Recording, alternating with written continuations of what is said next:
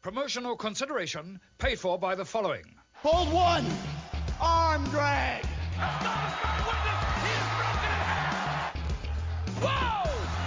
This is Bret screwed Bret. Who are you to, to, to doubt El Dandy? Because this guy's a serious professional. Bret screwed Bret. hold two. Arm bar. Hey, get a nice shot of the brand new Mr. and Mrs. Hunter Hearst Helmsley. I hate you. I hate you. I hate your hat. I hate your t-shirts. I hate your wristbands. I hate your shoes. I hate your music. I hate the C Nation. I hate everything that you stand for. Sodas rule. Yeah, they do. Hole three. The moss covered. Three handle family gradunzel. It's me, Austin. It's me, Austin. They think they got the answers, I change the questions.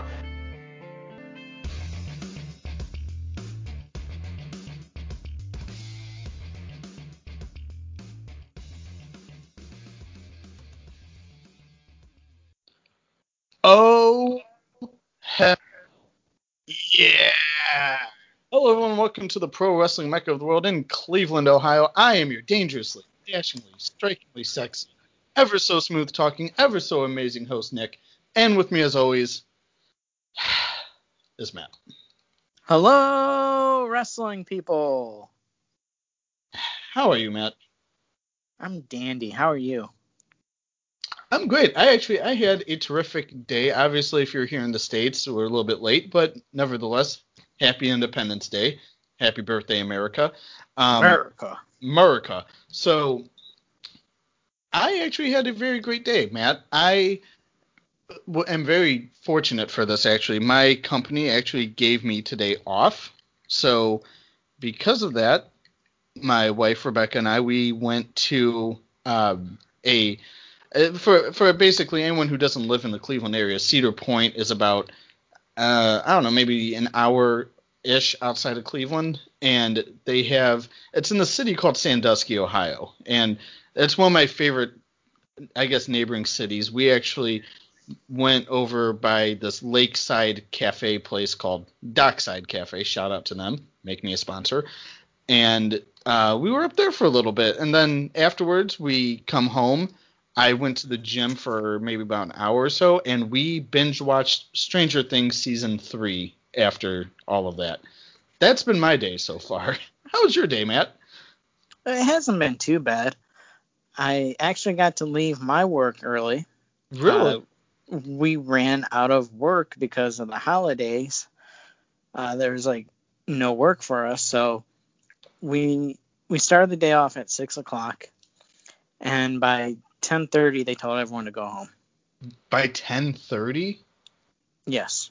Now, to preface this, I actually u- used to work in this at, for the same company that you do. Um, I just worked in a different department. Now, I can only imagine because your your day ends at a sooner time than what mine would have if I was still there. Um, your day ends at 2:30. When I worked there, my day would end at four. So, I'm assuming my old department probably, I would say, if they did leave, it probably would be by one o'clock maybe or something like that. That's crazy. I didn't expect you guys to to leave so early. And the thing is, my department never gets sent home early. No, no, no, no, no.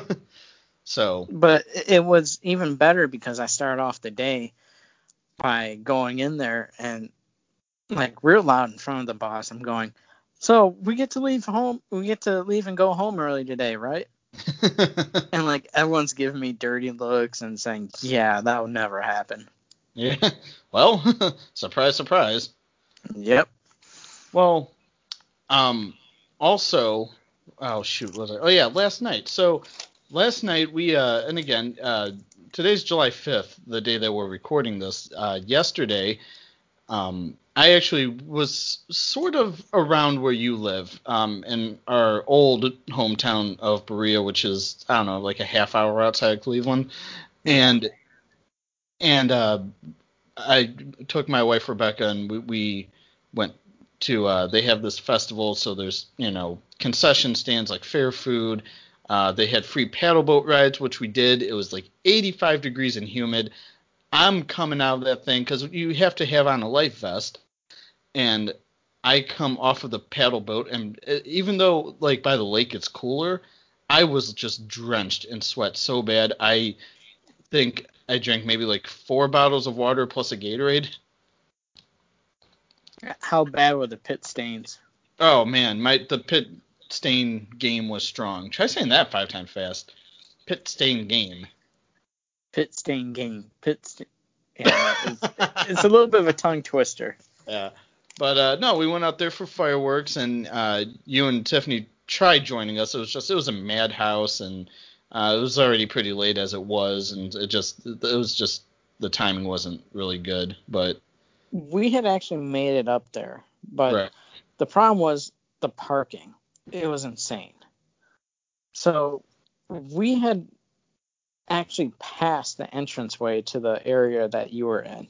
right, and a bunch of cars were like parked off to the side of the road. They're all lined up.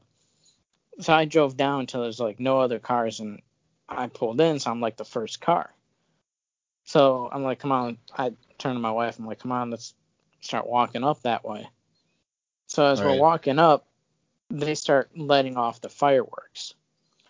Well, that's like kind of a residential area, I guess, Yeah. because you got like houses on one side of the road, and on the other side of the, the road, it's woods. right. So we're walking, and then they start lighting them off. Well, we come up by this one house, and there's like a big opening in the sky, and you could see the fireworks perfectly. So I told her, I'm like, no, we're not walking all the way up there because, for, one, we don't know if we're going to find Nick. Right. And and two, they're already starting to set them off. We're going to miss a bunch of the fireworks. So let's just stand here and enjoy the view. Now, I I don't know because I know I didn't tell you this, but um, when we were there, um, we, we we have a local radio show here in the Cleveland area. It's it's called the Alan Cox Show. Alan Cox is a comedian and he has two sidekicks. It's a talk show in the afternoon. Uh, he has uh, his uh, two, I, I guess, sidekicks, um, Bill Squire and Mary Santora. Now, thing is, Mary Santora, I actually went to elementary school with her. Now, the reason why I'm bringing all this up is because when we were at the fireworks, I saw someone that went past me, and it looked a lot like Mary Santora, who's again, she's also a comedian, does a lot of shows in like Ohio, New York, uh, Illinois, you know, just like the neighboring states. Um, and I'm thinking to myself, I turned to Rebecca, I said, "That looks like Mary." I tweeted at her asking if she was at the show at the fireworks in Berea, and she said she was. So I knew for a fact that was her. Rest of the night, didn't even see her one time. See, you should have just went for it without even tweeting her. You should have just yelled her name. yeah, just like yell her name really loud until she responds. Mary Santora! that would that would have been pretty funny, but Mary Uh. Santora! Say something funny! say something funny. People would probably think that I was deranged and probably busted out of the uh, psych ward, so probably not a good idea. I would have done it. Oh, I know you would have. Hands down, I could picture you doing that. You've done a lot worse for a lot less. Put it that way. But um, anyway, so we hope you guys had a good Fourth. If you're here in America, if you're in other countries or any other part of the world, I guess just good day. I, I mean, I, I don't know when your Independence Days are. I'm not I'm not a historian, but um, regardless, happy birthday, America. And with that being said, if you want to hit up the show, the Gmail's prowrestlingpod at gmail.com. Once again, prowrestlingpod at gmail.com. Facebook.com slash pro wrestling pod. Once again, Facebook.com slash prowrestlingpod. Twitter is at pro w podcast. Once again, at prowpodcast. prowrestlingpod.blogspot.com. Official website. You get podcast episodes, interviews, blogs, all that kind of stuff. And this week's blog, I actually took it a little step further, Matt. I actually posted a blog post about an ECW versus AEW fantasy pay per view, what matches I would have, and who I think would win those matches. I thought it came out pretty good. It took me a long time to write it because I really sat down. I really did try to think of the best matches I could possibly put on it. Thought I did a pretty good job. Available on iTunes, Google Podcast, Spotify, YouTube, and right here on Anchor is where you will find the show. Um, so I'm curious, without spoiling the whole blog, sure. what was the main event?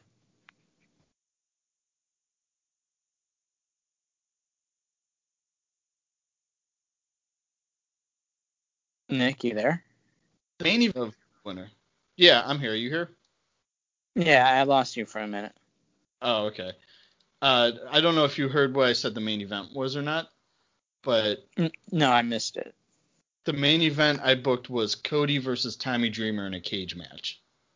You know, that was actually a match I was going to suggest to you, so uh, I'm glad you went with that one.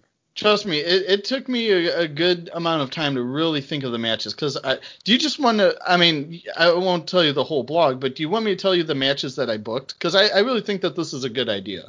And again, I won't at least tell the winners. I'd rather kind of push people towards actually viewing the blog because that's why I do the blog. But the actual matches, I got no problem telling you what the matches are. Go ahead. Okay, so AEW's pre-show is called the buy-in, right? Well, I took a step further and I call it the extreme buy-in. And in that, a chairs match featuring Rhino and Jimmy Havoc. Jimmy Havoc is a UK-based hardcore wrestler. I feel like him and Rhino would actually match up pretty well. Uh, then for the main card, I had the Young Bucks versus the Impact Players. Nice. I thought that would be a very. You, I think you could do a lot of creative spots with that match. I really do. Uh, for match two, I have Britt Baker, MD versus Jazz because I wanted to have at least one women's match. And while ECW never had a true women's division, I re- I failed to see anyone else being representing the women of ECW more than Jazz. Um, yeah, she was pretty good for ECW. Um, they didn't really have too many notable women. I mean, got Francine and um, Dawn Marie. They come mean, to mind.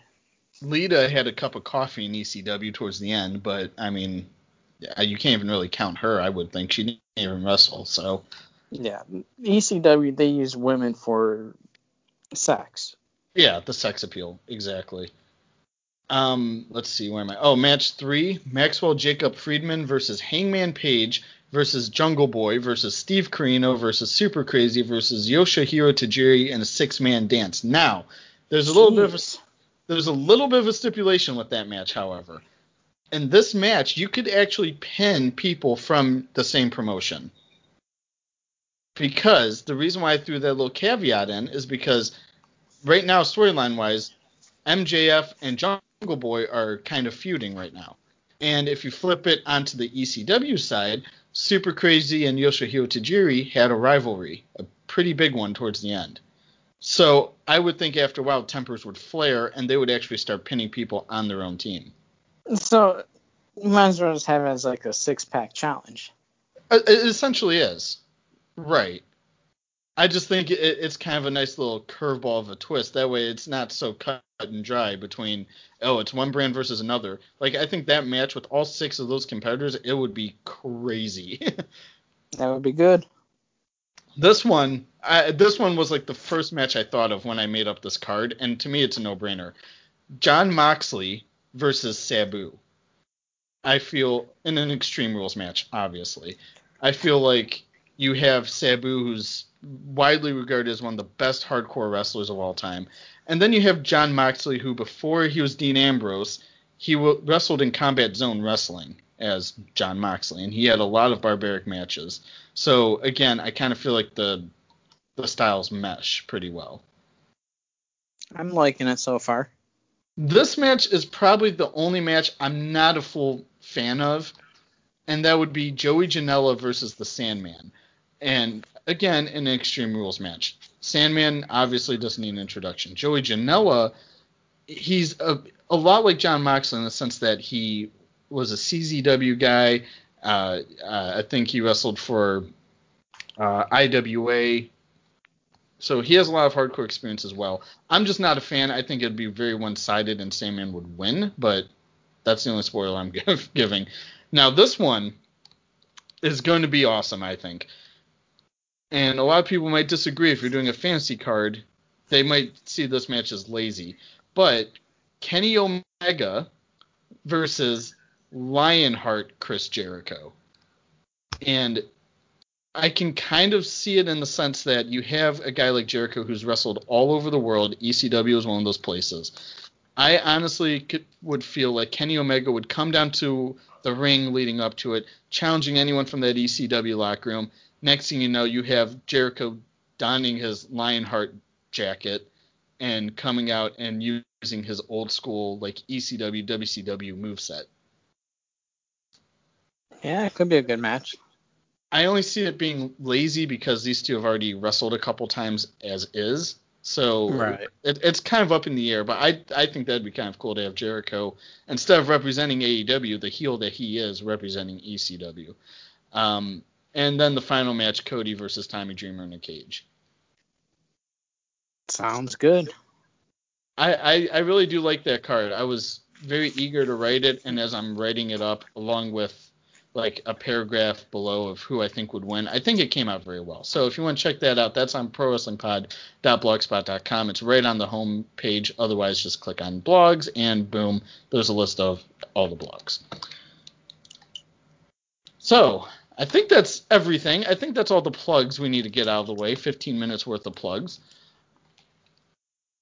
Yeah, it sounds about right. So let's kick things off with your new favorite segment, and that is who, who, who, who is the 24/7 champion? That's right. One of my favorite, favorite things going on in the WWE right now is the 24/7 Championship. Uh, there's been a lot of back and forth with uh, Drake Maverick of all people and R-Truth.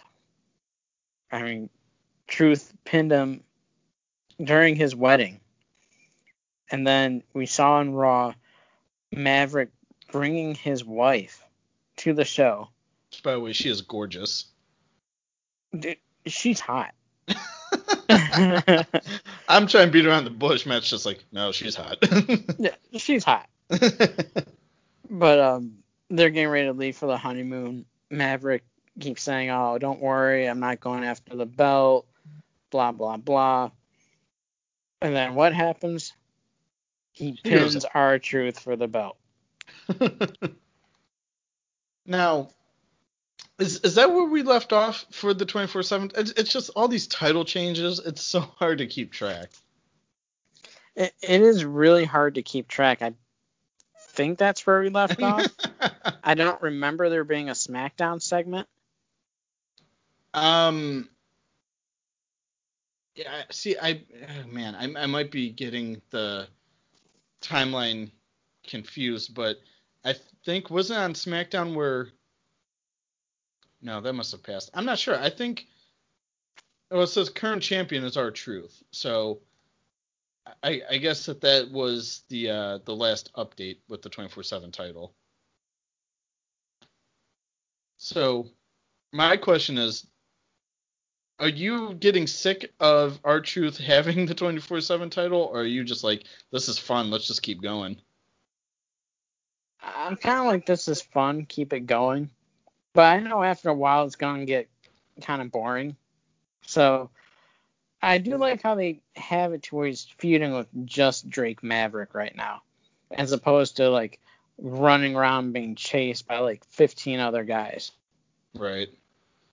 Well, and and that's something I tweeted out during, I believe it was Raw, where it just seems like you know it, it's all fun, but the chasing thing has got to stop. Like I feel like it's not funny. It doesn't add much value anymore. Like it was, it was funny at first, but I think that novelty kind of just wore out over time. It feels like.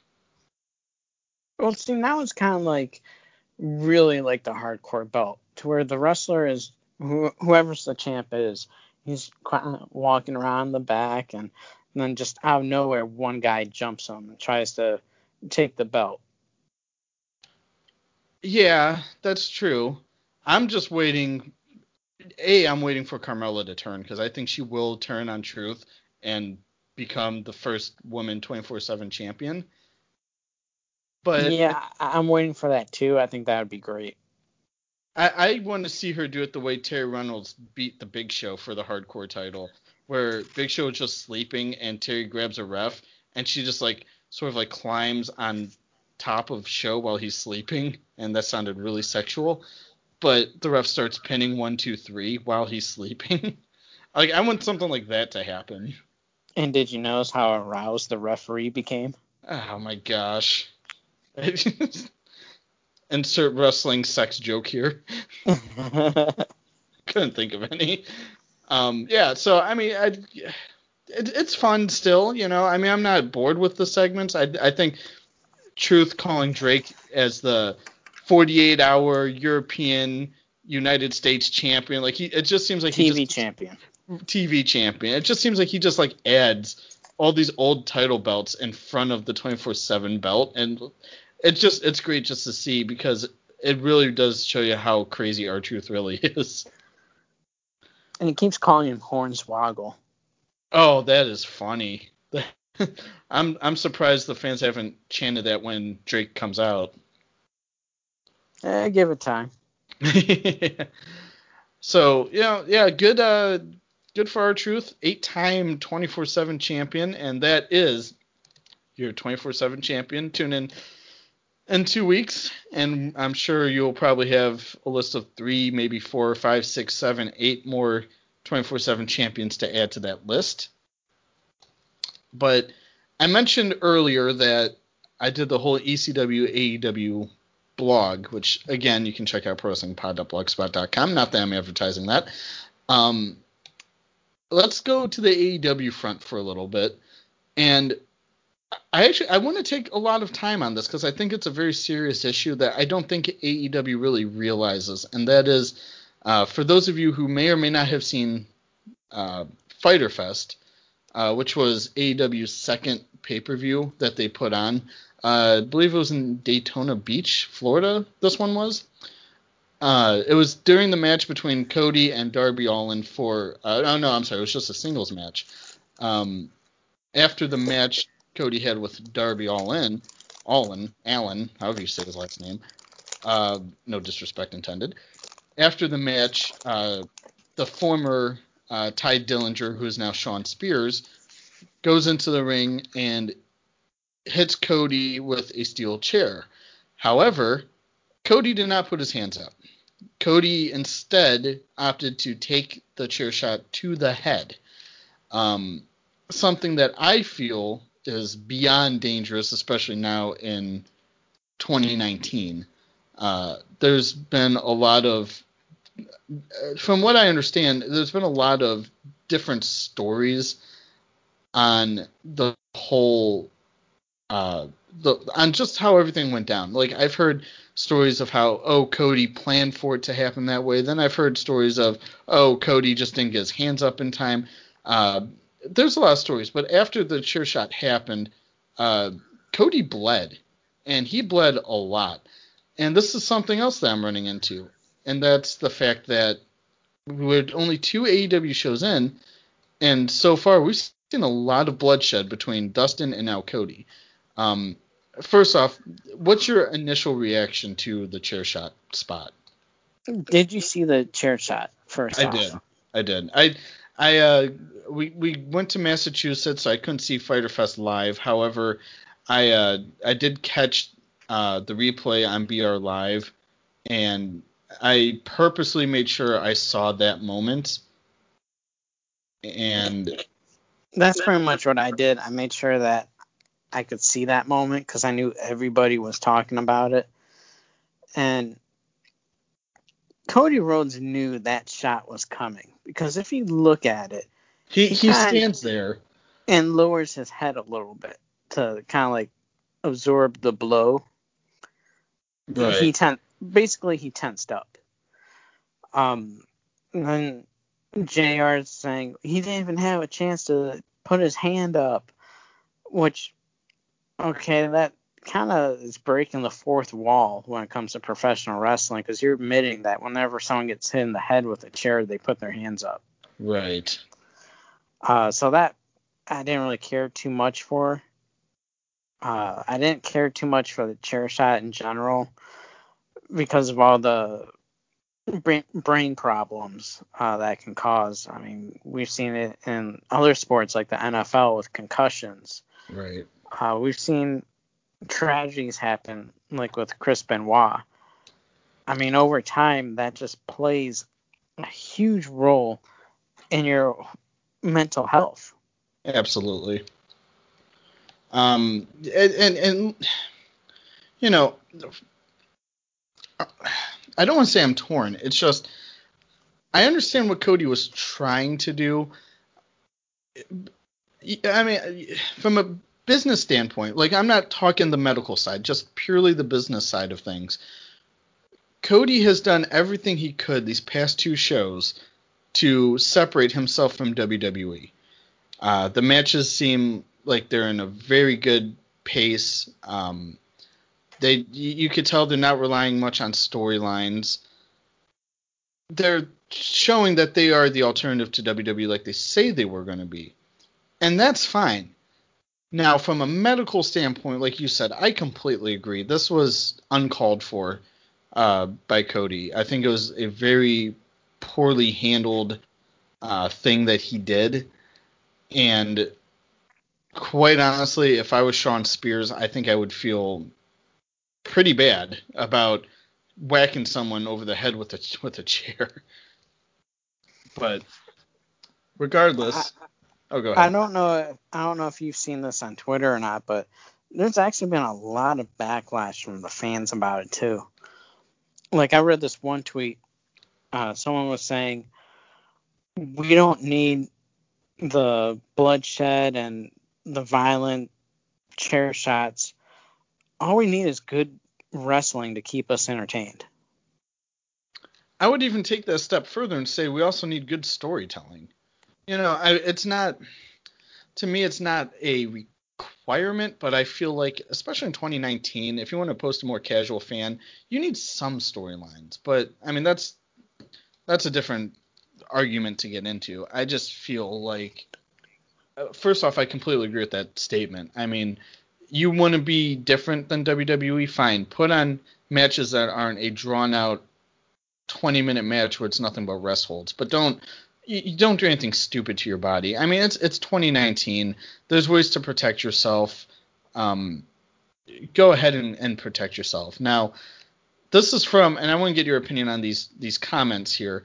Uh, this is from uproxx.com. Uh, and these are quotes from AEW President Tony Khan and Nick Jackson of the Young Bucks uh, commenting on the situation. Now, it, it's two different sides of it, both of them. Um, one is Tony Khan's is it seems like it's more of an official statement. Nick Jackson seems like it's a little bit more, I guess, in character maybe. Um, but anyway, here are the quotes. Now the first one is from Tony Khan, and it says, "quote We called a doctor immediately. Obviously, really regrettable what happened.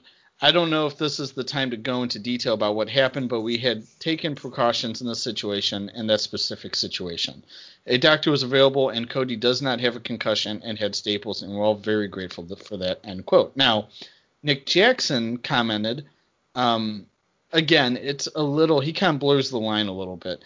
He says, quote, you think it was unprotected, and I'll keep it at that. That was all Cody's idea. I don't even know what happened, to be honest. All I know is he did get staples, so I'm going to have to look back and I'll have a comment on it later. I do know that they gimmicked the chair and it clearly didn't work, right? Because he was bloody. So I don't know. End quote. Yeah, gimmick chair or not, that's not a bad idea. Just hitting someone right over the head with it. Yeah. Um. And and the thing is, is that right now AEW they they can't really they can't do anything stupid because they haven't even started on TNT yet.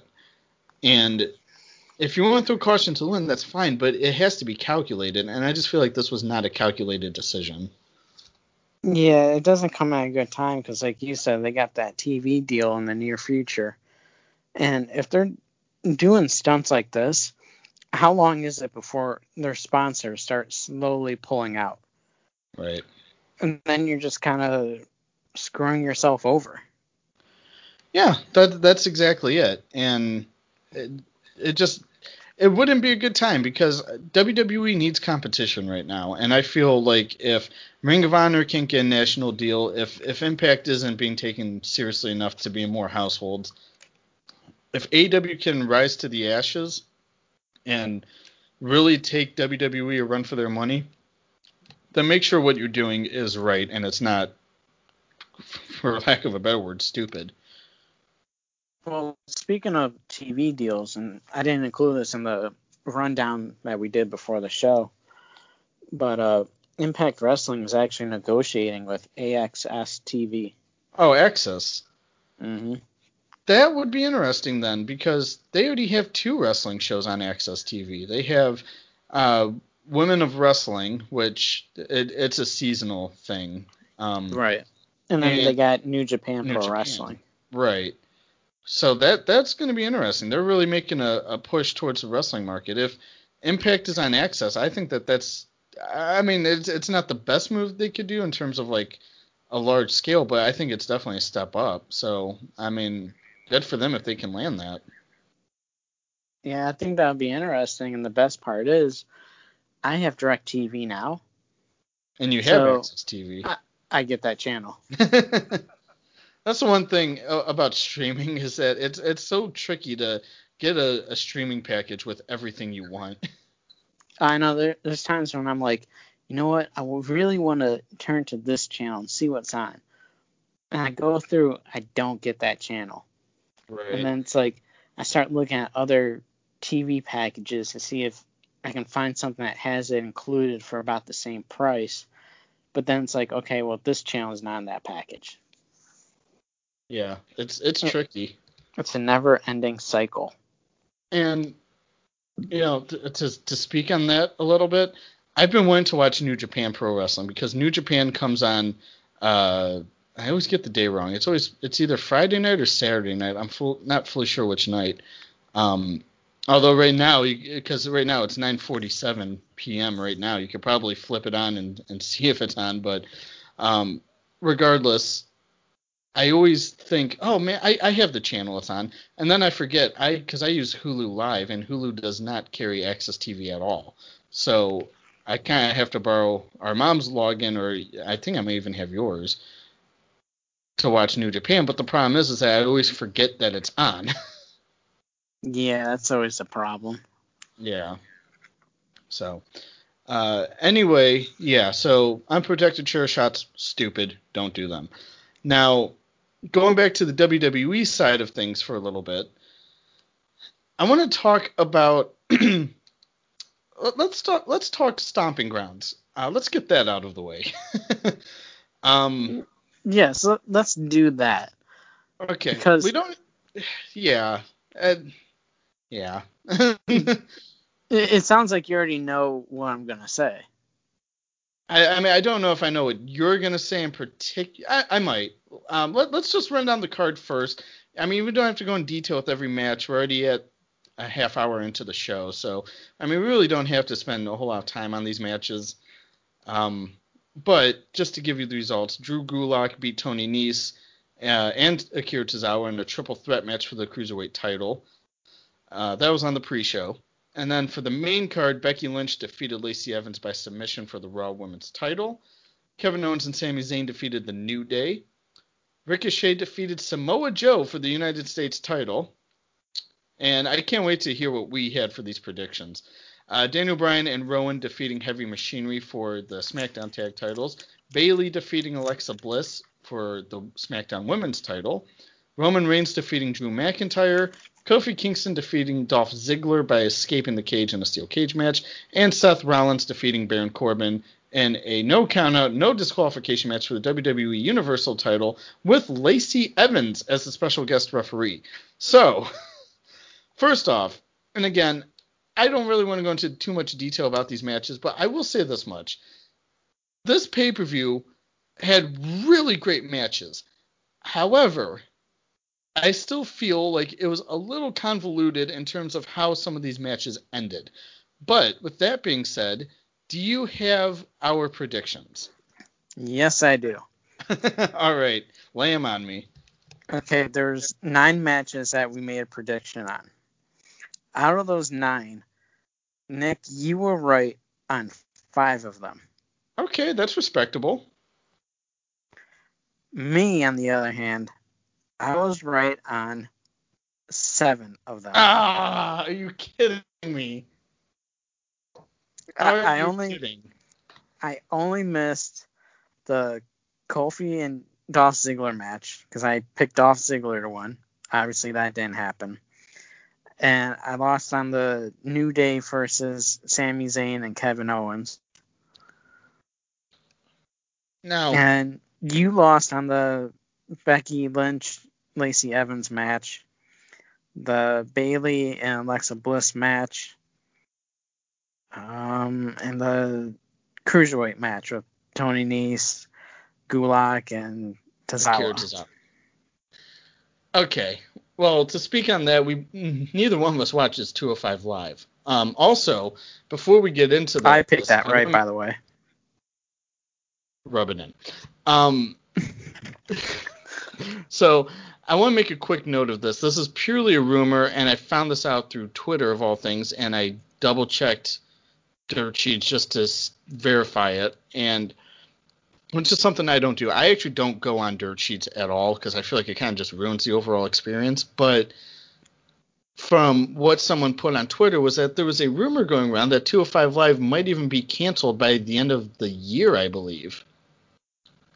Yeah, I didn't hear that too. And that just leaves a lot of questions on the table. So I guess really we have to kind of sit back and wait and see because it's still a long time before the new year hits. So we'll just have to see what happens. Yeah, again, it's purely just a rumor at this point, but I don't know. I mean, we'll we'll have to wait and see. But anyway, and also as as we go back to stomping grounds, neither one of us got the special guest referee right. No, no, neither one of us did.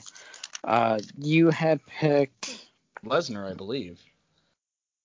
yeah, you picked Lesnar and I picked AJ Styles. And Which actually, I will say that shocked me that Lacey Evans came out for that. And, first, like everyone kind of hated it. Yeah, everyone kind of hated it at first, but the more I sat back and watched, I'm like, well, this is actually kind of good It because makes how many sense. It makes sense. And how many times in the past have they said, "Oh, there's going to be a special guest referee," and out comes like some legend like Stone Cold or Shawn Right. Michaels. Yeah. I mean, they surprised us with a regular talent, and that's something that they don't really do anymore. And that's something I think they do need because they need to build up these stars because eventually these legends that you have now, they're going to pass away. And then what? You need new legends to show up every once in a while. Well, and and here's something I don't think a lot of fans really understand is that for everyone that says, "Oh, Baron Corbin is so annoying, Lacey Evans is so annoying, they need to get off the TV, they're terrible." Here's the problem. I, I actually it's not even a problem. I don't think they're heels. They're doing their job. I've said this week in and week out for a long time, and I still maintain the fact that Baron Corbin is the best heel WWE has right now. 100% Oh, I best agree. heel. Now, I will admit Lacey Evans needs ring work. I really do. But I would say she is top three heel in the company right now. I don't know if she's number two necessarily because I think that spot might even be reserved, as much as I hate to say this, to Shane McMahon. But I think those are your top three heels right now, which on paper you might roll your eyes at, but two out of three, I would take that over the wrong three people altogether. Yeah, I mean, you pretty much hit the nail on the on the head right there. Corbin is probably the best heel they have working for them right now. Uh, Lacey Evans, you ranked her kind of high in my opinion, but I, would say top five, at least top ten. So now, I'm assuming you're all caught up on Raw, right? Yeah. Oh, excuse me. Okay. So for any of you who have not seen Raw within the past week or so, this is a spoiler, so this is your warning. Okay. So at the end of Raw, the match was Ricochet versus AJ Styles. Uh, the past couple of weeks, AJ has been uh, sort of in these backstage arguments, if you will, with the Good Brothers, uh, Gallows and Anderson, and it's essentially led to AJ just calling them out, saying, "Oh, you guys haven't done anything," blah blah blah, and they kind of throw it back in AJ's face with a, "Well, what have you done for me lately?" kind of thing. Next thing you know, AJ's in the ring, Ricochet beats him, and AJ turns heel by attacking Ricochet. Um, Good Brothers come in, they attack Ricochet as well, and they throw up two sweets. That's how Raw closes. Now, with that being said, do you think that instantly moves AJ into a top three for a heel? In a way, yeah, because of how big of a baby face he was. I mean, everyone loves AJ Styles. And to see one of your top baby faces turn heel, that's big. Yeah, fully agree. And again, as we're talking a little bit about Stomping Grounds, um, another match that I was actually pleasantly surprised on was Ricochet and Samoa Joe. Um, I was pleasantly surprised because we had this debate on the podcast last episode was is Ricochet ready for a title? And I it's something that I was always on the fence of, but I I believe I ended up picking Ricochet, right? Uh, let's see. You had picked Samoa Joe. Okay. Um, it was something I was on the fence about, and going back on it, I don't know if Ricochet is fully there yet, but I will say that it's going to be interesting to see. Like he he doesn't have mic skills. Like I think that's kind of apparent after the Good Brothers segment on Raw, but give him time to shine. You know, at least give him the opportunity. Yeah, he's he made a name for himself on the Indies, and he did that with his wrestling ability. So now he's in a situation where you have to excel on the mic too. Right. Like some of the best high flyers in the business could barely talk on the mic. Like Jeff Hardy, one of my, well my all-time favorite, he can't really talk on the mic. Uh, he sounds forced to me. Uh, uh, then you have RVD, one of my all-time favorites. Can't really talk on the mic, in my opinion, at least. Uh, I, I guess you can make a case for Rey as well. He, I mean, he he does. He's not too believable on the mic, Rey Mysterio. So that's kind of how I feel about Ricochet, but I think at the same time, you, you have to let him grow. So we move from that to, and real quick, we'll just touch on this. Uh, the Undertaker returned to WWE as a whole, uh, which it was a shock segment, I believe, two weeks ago now.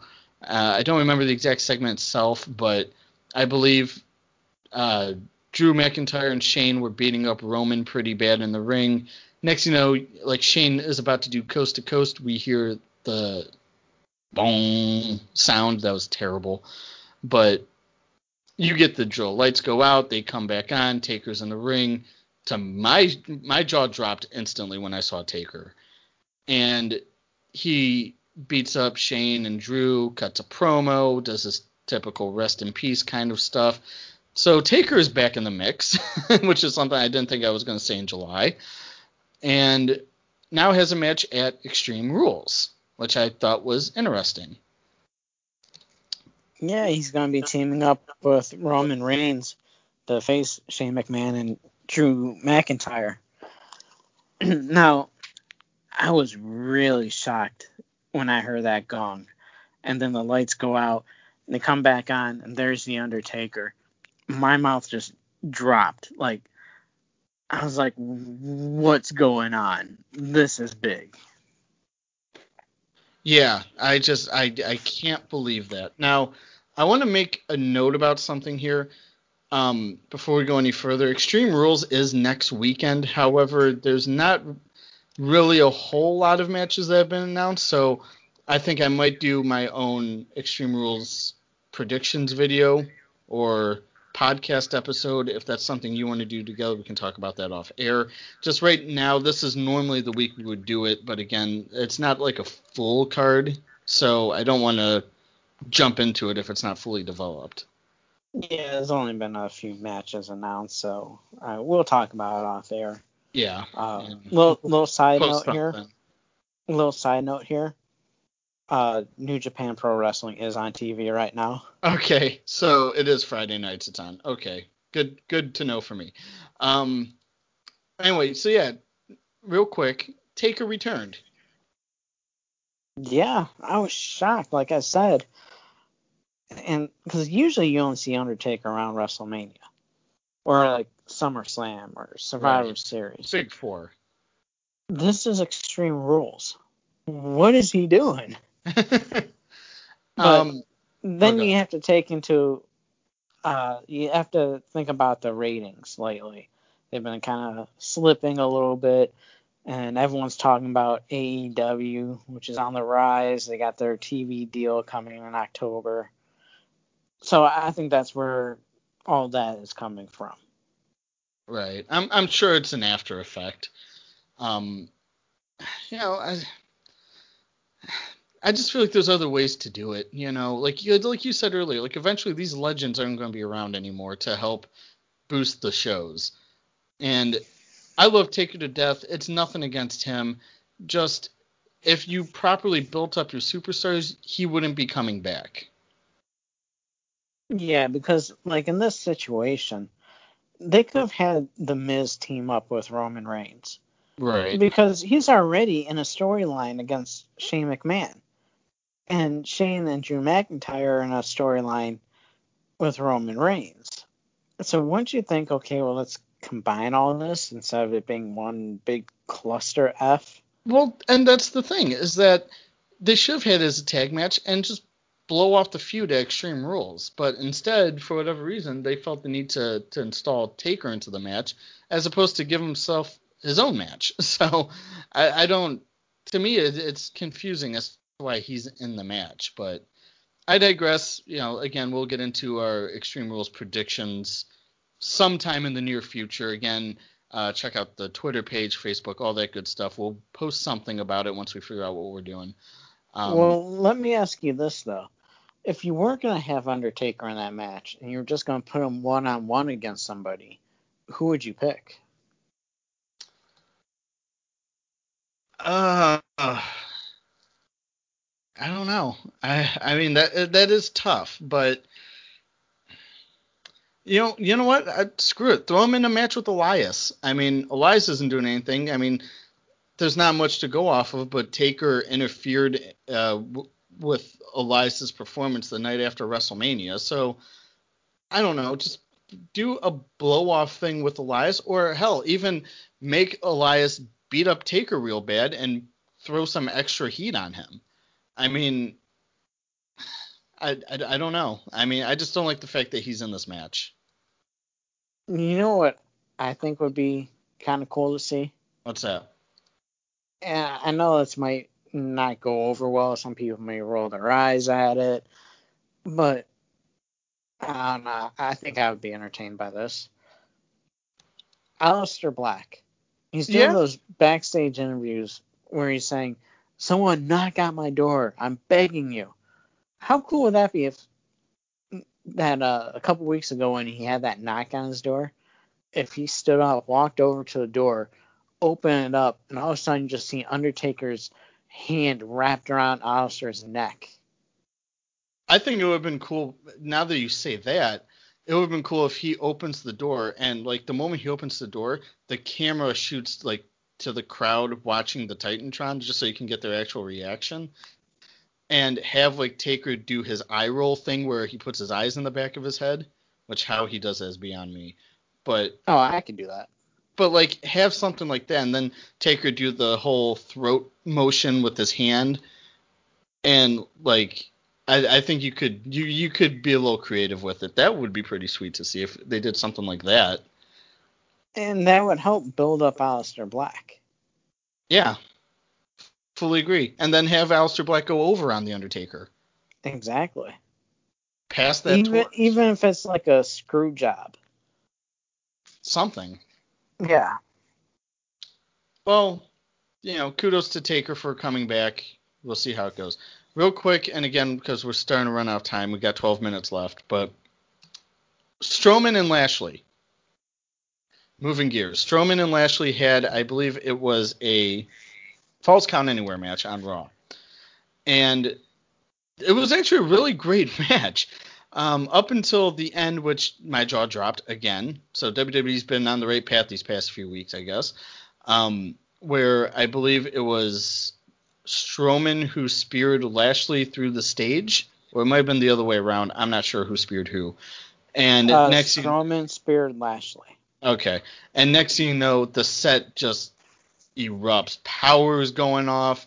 Things are falling everywhere. It, it looked like a massacre. And Corey it Graves. was- I was gonna say it was funny because me and Corey Graves at the same time said the same exact thing. which was holy crap, we'll say. oh, And we're going PG on, on the fans, Nick. going PG. Well, Kind of ironic WWE's PG. well, it's ironic is this one moment they weren't PG, now we're PG.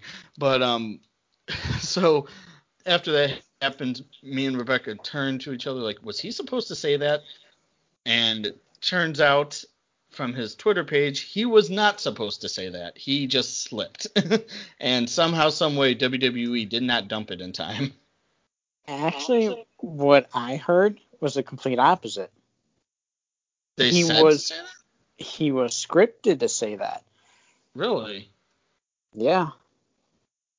Yeah. he was scripted I- to say that because, and this is the next topic we're going to be getting into, but uh, Paul Heyman, the new executive for Monday Night Raw, he he's trying to make the product more edgier. So that's one of the calls that he made, being the executive director of Monday Night Raw. Uh, it was that, and I believe he may have also had something to do with The Undertaker showing up on Raw.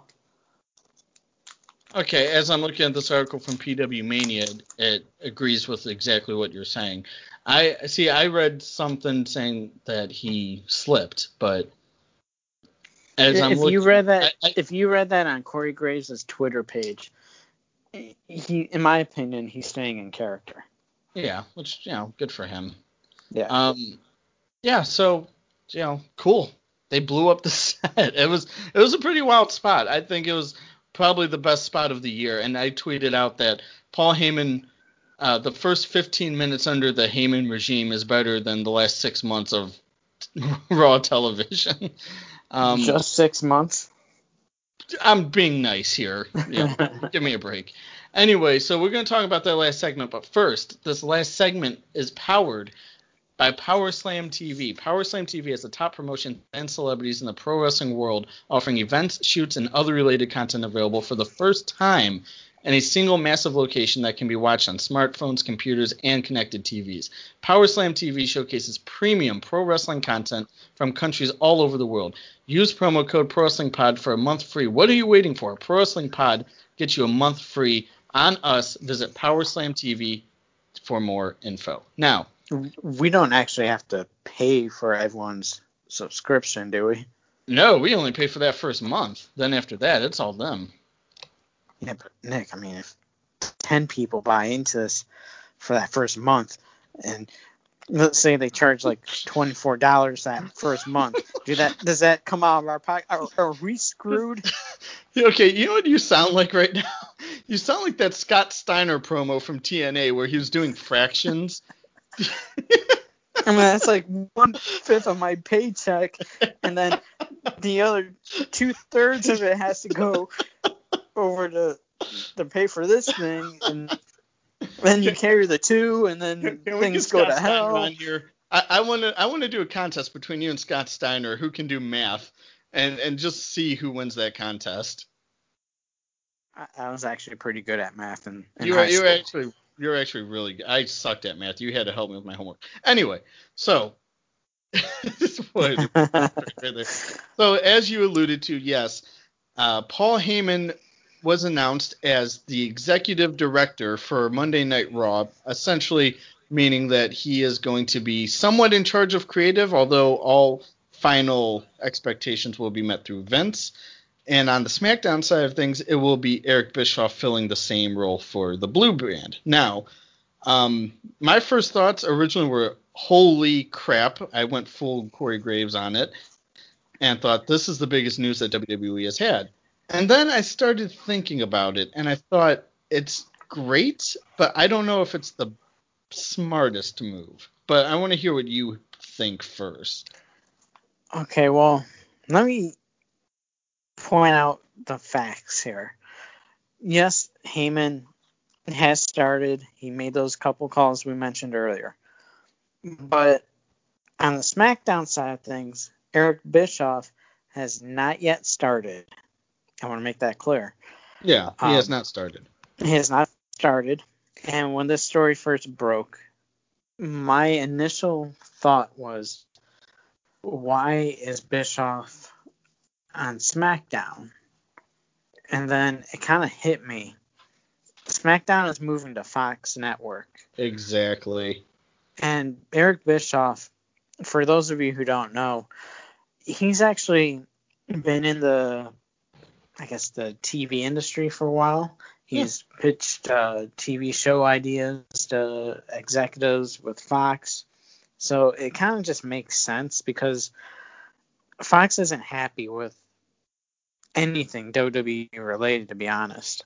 Right. Uh, and actually, Fox is the reason they're doing this whole wild card rule, which, in my opinion, is totally stupid. Yeah, let's let, let's not go down that rabbit hole. Yeah, I don't want to get into that right now, but uh, all this is happening because of Fox not being happy. So I think WWE put Bischoff in that role to kind of please Fox. Now, another thing I've been hearing though is that the reason why they did this was so that they could lock up Bischoff and Heyman to deals so that they can't go over to AEW and help them out. Okay, now I, I I have heard that part before. Um, I, I okay, well, let's put it this way: Do you think that they would join AEW had they not signed WWE deals? Bischoff might have because Heyman's still kind of doing his thing with Brock Lesnar. So I think Bischoff might have been more likely. And actually, that's even a stretch because it was my impression that Bischoff didn't really want to have much to do with wrestling outside of his like 83 weeks podcast he does. Yeah, and I'm And, sure uh, any convention appearances, things like that. Right. It, it seemed like he didn't really want to get involved with any kind of wrestling projects. Right. Um, I, I fully agree. Now, here's where I think it. I, I don't really like it a whole lot because a Heyman has been known to clash with Vince multiple times throughout the years, and I kind of get the feeling that that won't change. I think after the honeymoon phase, I think they're going to go right back to their argumentative ways, so to speak. Um, with Bischoff, I he like I agree with you. He's more or less a liaison between WWE and Fox, I think, more than anything else. Um, but I think at the same time, I can honestly see Bischoff just straight up not liking what's going on and eventually leaving WWE anyway. I think Bischoff will last until his contract is up. With Heyman, I agree with you because let's look at another fact that's happened in the past. Heyman was put in charge of the revival of ECW. Well, then Vince McMahon didn't like how it was being ran. He wanted it to fit the WWE brand a little bit more. And he kind of took over, and it became the flop that it was known to be. and and you know for one and I, i'm not going to stray too much from the topic i'm probably the only person in the world who actually liked the new ecw but the problem is is that when you have at least when it came to, down to running that ecw brand it was Heyman's baby. It, I think it, it meant so much to him because he wanted to make sure that it was on par with what he did with the original ECW. But like you said, Vince wanted to fit the WWE mold. There was that clash. And then on top of it, even before that, when Heyman was in charge of creative for SmackDown at one point, SmackDown's ratings were actually better than Raw's, and Vince pulled him from the creative team because he didn't want SmackDown to overrule Monday Night Raw. Yeah, I mean, Heyman's a good wrestling mind. The problem is, can you control that? Because obviously, Vince McMahon, Triple H, those kind of guys, they have their own vision as to what the company should be.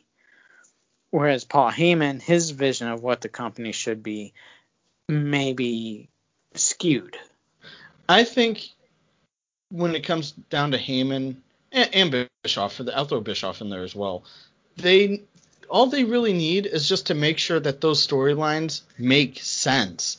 Like if you're losing a lot on TV, it doesn't make sense for you to become a number one contender for a title, which we've seen before. That kind of booking should not fly in 2019, and the fact that it does kind of makes me sick to my stomach a little bit. And that's that's what I, I hope will happen is that they will point out all of these bad booking decisions. Well, another thing is they need to know how to use their talent properly. Uh, one of the things we've seen on Monday Night Raw since Heyman took over is that whole storyline with Mike Kanellis. Oh. Now, that's a whole nother topic with the whole pregnancy thing.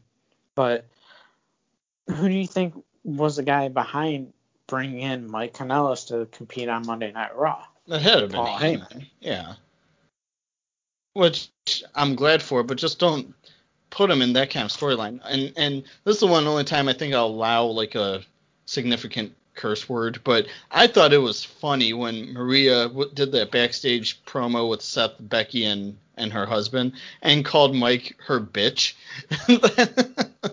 I, I yeah, got such a good laugh funny. out of that. but uh, yeah, so I mean, hey, who knows? Maybe this will be the start of something new. I, I hope neither guy burns themselves out too much in their new roles, but I'm I'm cautiously optimistic with how this is going. Yeah, that's fair. Yeah. So how you feeling, Matt? Feeling pretty good. Good. I am too. I think we had a good good talk. I mean, good you know, talk, Nick. Your points sucked like normal, but I can't control that. At, at least my predictions are better than yours. Okay, that's a low blow. That hurts. Why do that? Because I can. You want to hit the show, the Gmail's ProWrestlingPod at gmail.com. Once again, ProWrestlingPod at gmail.com. Facebook.com slash ProWrestlingPod. Once again, Facebook.com slash ProWrestlingPod. Twitter is at ProWPodcast. Once again, at pro w podcast. ProWPodcast. ProWrestlingPod.blogspot.com is your official website.